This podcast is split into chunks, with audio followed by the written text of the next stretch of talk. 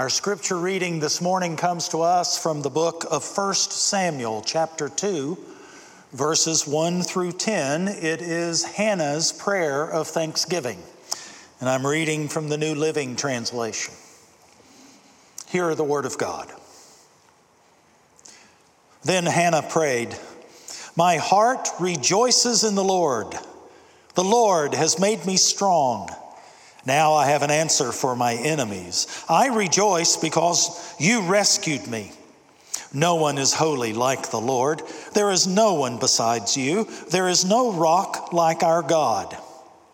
Stop acting so proud and haughty. Don't speak with such arrogance, for the Lord is a God who knows what you have done. He will judge your actions. The bow of the mighty is now broken, and those who stumbled are now strong. Those who were well fed are now starving, and those who were starving are now full. The childless woman now has seven children, and the woman with many children wastes away. The Lord gives both death and life. He brings some down to the grave, but raises others up.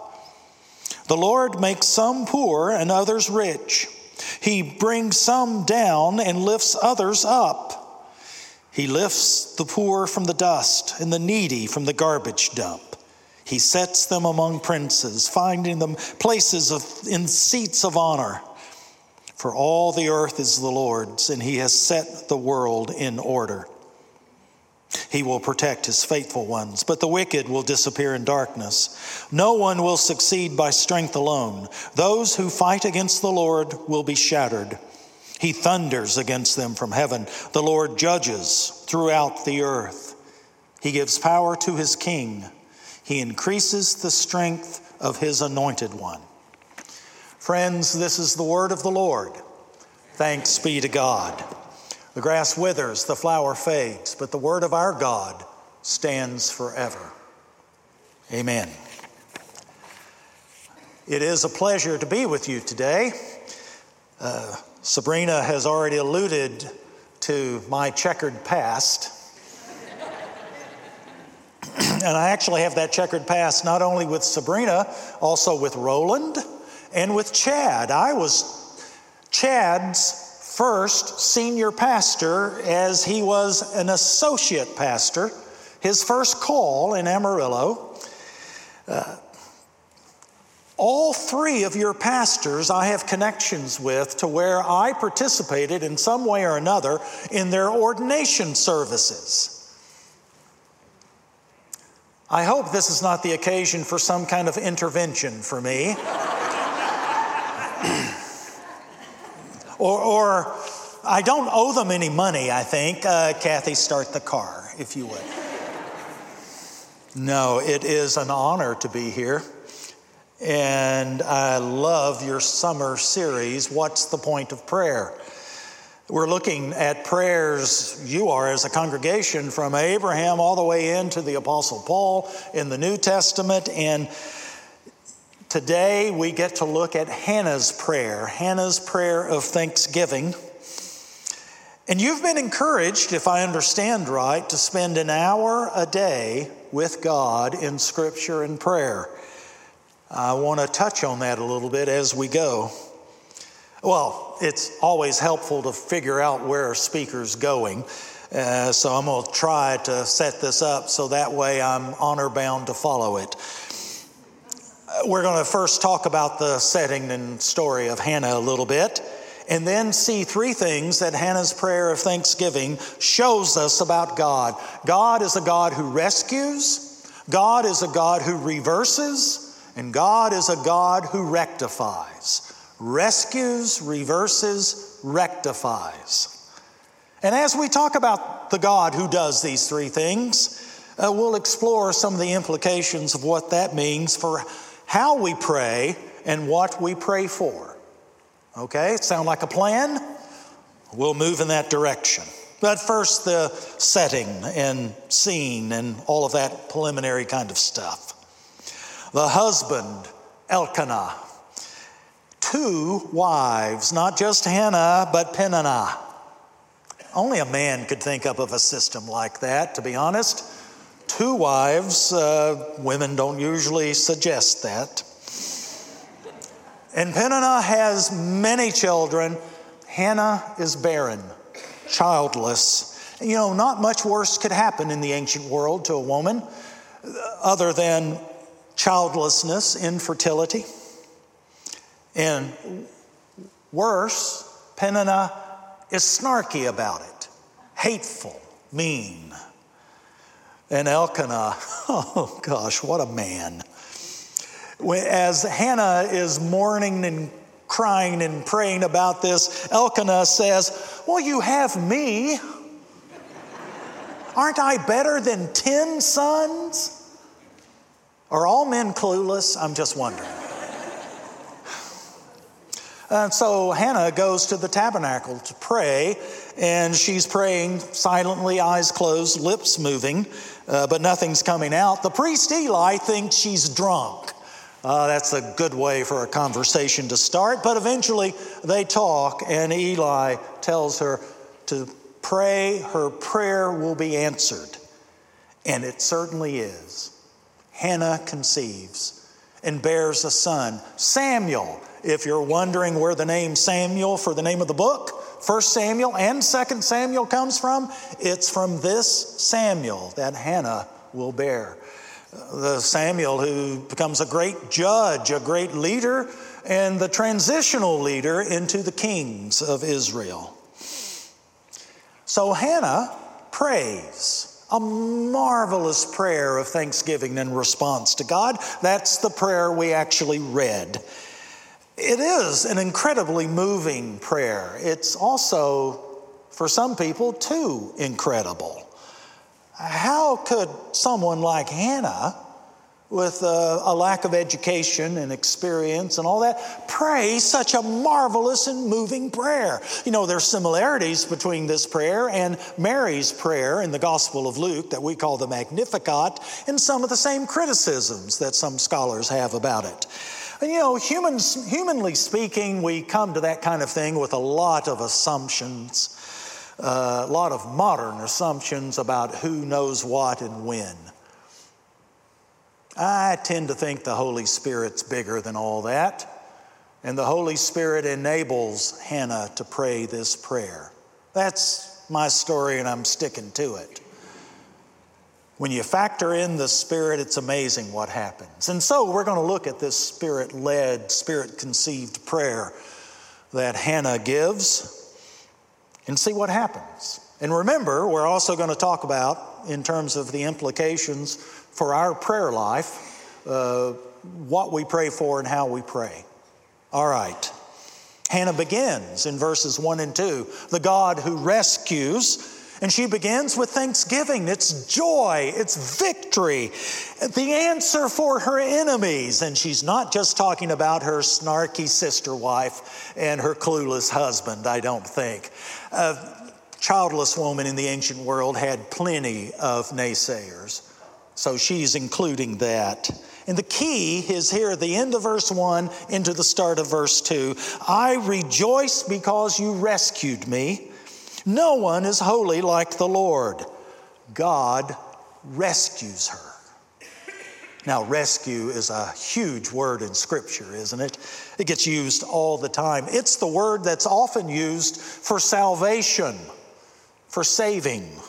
It's translated that way if you were reading this from the English Standard or the New Revised Standard. That's what you would read today.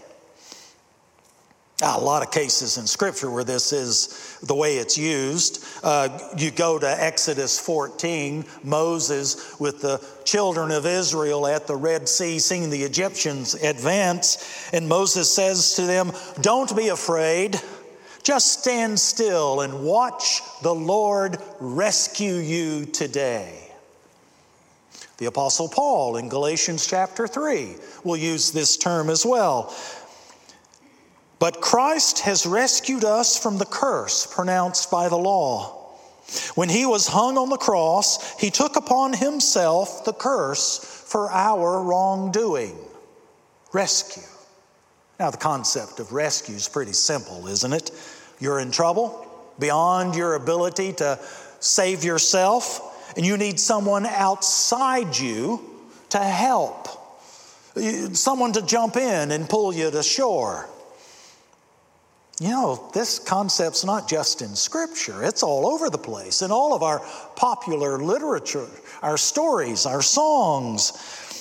Rescue is such a common, appealing, uh, powerful storyline in all of our stories and songs. How many movies, TV shows, songs, novels have rescue in them? Almost all of them. Star Wars is not just a science fiction flick, it's a rescue story. Really. There's something about the human heart that loves a rescue. We just love it. And there's something else about the human heart that knows it needs rescue, that knows the truth of Jeremiah 17 that the heart is desperately wicked. Who can understand it? All right, so how do we pray? And what do we pray for? with the God of rescue? Well, we pray to the God of rescue that he will be true to his nature and rescue. Rescue from habits, patterns, addictions, blindnesses. You have them, I have them, we all have them. We've all got stuff, as I like to say. Yes, that's the technical theological term. We all have stuff, and I am a raging dumpster fire of stuff but uh, most of us here are as well. We need rescue from those patterns, those habits, those addictions, those blindnesses. So to pray for those. Rescue from oppression, tyranny, injustice, slavery. You know, I think of the good folks at International Justice Mission who work toward freeing those in slavery. You know that there are more people in slavery today than ever before in the history of humankind. Human trafficking, slavery. I can pray to the God of rescue that He will never stop reaching out to those in need of rescue. Yeah. Pray to that God. Rescue from chronic pain, from suffering, from infirmities, from bodies not working the way they ought to work, minds declining, things not working right. Yes, we pray for rescue from those things. We pray for rescue from sin, brokenness, bondage to the world, the flesh, and the devil, you know, the big three the ultimate rescue found only in Jesus Christ. Now, you are challenged, you've been challenged, spend an hour a day in Scripture and prayer. I bet there are a lot of situations and a lot of people, including yourself, but others, that you can come up with who need rescue. You will never run out of people to pray for rescue. Okay, so the God who rescues. And then, secondly, it's the God who reverses. And that's verses 3 through 8 in our reading. Hannah moves, as the old saying goes, from preaching to meddling at this point. She just gets pretty uh, strong. Uh, she tells the people not to be so through her prayer. So, oh, how did they put it? Haughty, proud, and then in verses four through seven, she mentions seven, remember, good biblical number, the perfect number of situations, seven situations that are dramatically reversed by God routinely, regularly. Mighty and weak, well fed and starving, barren and fertile, death and life, sick and healthy poor and rich, common and royal. God is about the business of reversing all of those kinds of situations from the way we would commonly expect. The key verse is here in verse 8 For all the earth is the Lord's, and he has set the world in order. Whose order? What order? God's order, God's plan, and thus often vastly different from what human beings have in mind. And just in case you think Hannah has kind of gone off on a tangent here and is sort of spouting all stuff she doesn't have any reason uh, to say, have you read the Bible lately? Reversals all over the place. You look at uh, Genesis, Abraham, Isaac, and Jacob, all of them flawed, deeply flawed, less than perfect people. The Israelites, I mentioned a moment ago, being rescued at the, the Red Sea in Exodus 14. In Exodus 15 and 16, they're complaining about the food. David, a man after God's own heart, who murders his lover's husband, who happens to be one of his soldiers. The prophets, just strange people who dress strangely, act strangely, say strange things. Who would want to be one of them? No one in their right mind. But God calls them. In fact, if you want to be a prophet, that's a sign you're not a prophet.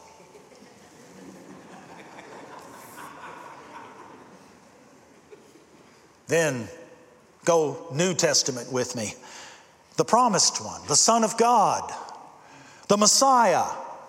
Yes, dies on a cross as a criminal, most shameful death they could possibly do at that time. And Jesus' core team, his leadership team that he brings together, 12 Jewish men, none of us would ever have on a committee for anything we wanted to get done. And one of them ends up betraying him. The early Christians, well, occasionally well to do, well educated, well thought of people, like most of us in this room, but vast majority of the time, poor, despised, bottom of the ladder of the day. First century Jews, what do they want? Miracles and signs from heaven. First century Gentiles, Greeks, what do they want? Wisdom and education. First century Christians, what do they give them? Jesus Christ crucified and risen, our only hope. The story of Christianity is the story of reversals. Reversals of typical human expectations from beginning to end. Leaders are really servants. Weak, strong. Meek, inherit the earth. The poor or really rich. You gain life by losing it. And the last become first. So, how do we pray to the God of reversals? Well, we pray that God's reversals will keep on happening the way He wants them to happen, in accordance with who He is. That those who are strong and capable will really see their own weakness and need. Those who believe they have it all together will discover it's really all falling apart. Those who shoot for earthly success as their aim will realize they fail when it comes to really important stuff. And those who perceive they're morally upright will perceive their own fallenness and brokenness. Know a few people like that? Know yourself like that? Yeah, that's what we can pray for. I bet you could pray every day for people in situations like these, for God to be about His business of reversing the way we humans normally do stuff.